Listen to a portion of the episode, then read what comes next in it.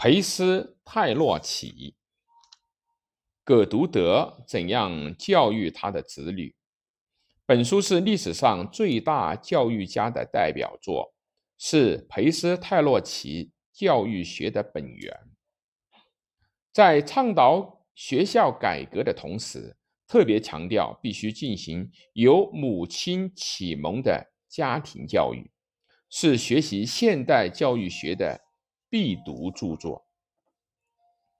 题解：裴斯泰洛奇出生于瑞士，一生致力于平民救济事业和教育方法的探索，留下了许多的著作，给近代教育以不可估量的影响。有许多知名人士访问了他在各地所建立的校园，其中包括了福禄培尔和赫尔巴特。格鲁德怎样教育他的子女？一八零一年是以十四封书信形式写成的作品，是他在各地建立了学校，因而声望日隆时写的，以最完整的形式说明了他自己关于教育的直观，后世评价甚高。他的应该加以重视的著作有《观察出街》。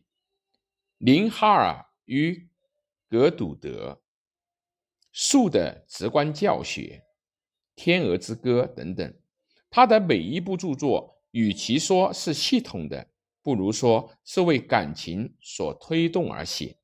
正因为如此，才感情充沛，敲击人的心灵。他与夫人安娜之间的清纯无私的爱情，也为人所传颂。概要，亲爱的盖斯纳先生，您说现在已经是发表我的关于民众教育理念的时候了，因此现在我想试试看，我想通过一系列的书信，把我对于民众教育的希望，更重要的是把我的观点尽量清楚的告诉你。第一封信，裴斯泰洛奇。经过各种各样的实践和体验之后，开始看到了如同陷入泥沼一样的民众教育的实况。他从青年时代起就一直怀有使民众彻底摆脱悲惨境地的愿望，救民于水火之中。他最初就只感到为根本解决民众的悲惨境遇。必须以蕴藏在工业之中的本质为依据，然而他却不清楚这本质是什么。他长期苦于自己的力量不足，以实现崇高的愿望。他对社会评价甚高的林哈尔与格鲁德，也只认为是表示内心之软弱的作品。虽然是像在谈论生命，但却没有像没有生命的石头一样横卧在。同时代之间而已。在这种痛苦的心情下，他严格的剖析自己，同时也在反复的思考，在总结自己决心做教师以后的生活和经验的基础上，终于树立了坚定不移的信念。这就是以孩子们的纯洁的自然之中共同学习时表现的那种以同情。和信任为基础的人类之美，以及以此为立足点去探索民众的教化，才可能实现的坚定信念。因此，他想把这个秘诀交给母亲，交给孩子们，交给纯洁的人们。儿童诞生的时刻，就是对他进行教育的最早时刻。从他感觉到自然的印象的那个瞬间，自然就在教育他。所谓生命之心，也就是感受这些印象的能力成熟了，就是已经成型了生理性的幼芽。它是以全部的力量和全部的冲动，开始形成自我的机会。萌发了，这就是希望成为人，并已被决定成为人的生物现象已经成熟和觉醒了。因此，一切所谓的人的教育，不过是求助充满盼望和期待的自然之手发展自我的一种技术。这样，裴斯泰洛奇发现并确定了若干教育原则，后人继承了这些原则，这些总称为直观原则、生活原则、自己动手原则和爱的原则。他叙述了把这些根本原则具体应用于教学时应该如何认识和如何处理。他所发展的新教学法，却为现代教育史揭开了一个新的时代。十四封信中最后的两封，可以说是研究一般宗教和道德的。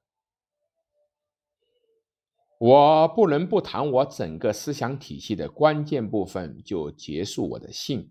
所谓关键部分，就是我断定为。普通正确的人类发展上的若干原则和崇拜上帝的本质是如何连接在一起的。于是，裴斯泰洛奇以母子之间的人际关系作为基轴，研究了如何在人的本性中培育对人的爱、对人的感谢和对人的信任。培育其深处所不可缺少的感情与人类和谐一致的能力。他的结论是在婴儿和母亲的自然关系所显示的自我发展的根本特征中，也完全蕴藏有人类对造物主归一的特有情调的感性萌芽及其本质，把自我能力的最初觉醒。与同样刚刚萌发的因对上帝的信仰而产生的道德感情相结合，在这种母亲的爱和尝试之中，就存在着教学和教育所必须重视的基本立足点。这种确信正是裴斯泰洛奇继续摸索的一切救济民众的活动的出发点。在裴斯泰洛奇的眼里面所看到的当时的国民教育是违背了这些原则的，所以他大声的疾呼：“人类啊，人类啊！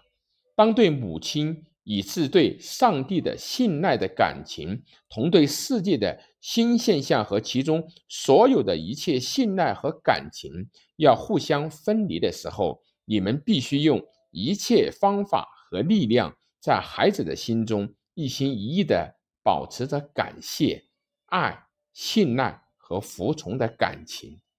上帝就在这些感情中。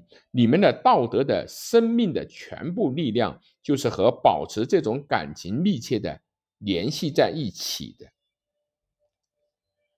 人类呀！当这些感情在婴儿心中萌生的自然根源快要枯死之时，要采取使这个根源复苏的新的手段，必须依靠这种世界新现象的刺激与这种感情的集合，去培养孩子，去触动他们的感觉。唯有这种新方法，才是培斯泰洛奇的方法，那就是把培养。道德的感情辅助手段和增长知识的感情辅助手段相融合，通过练习使孩子在这一切权利和义务方面独立，既作为公民而自立。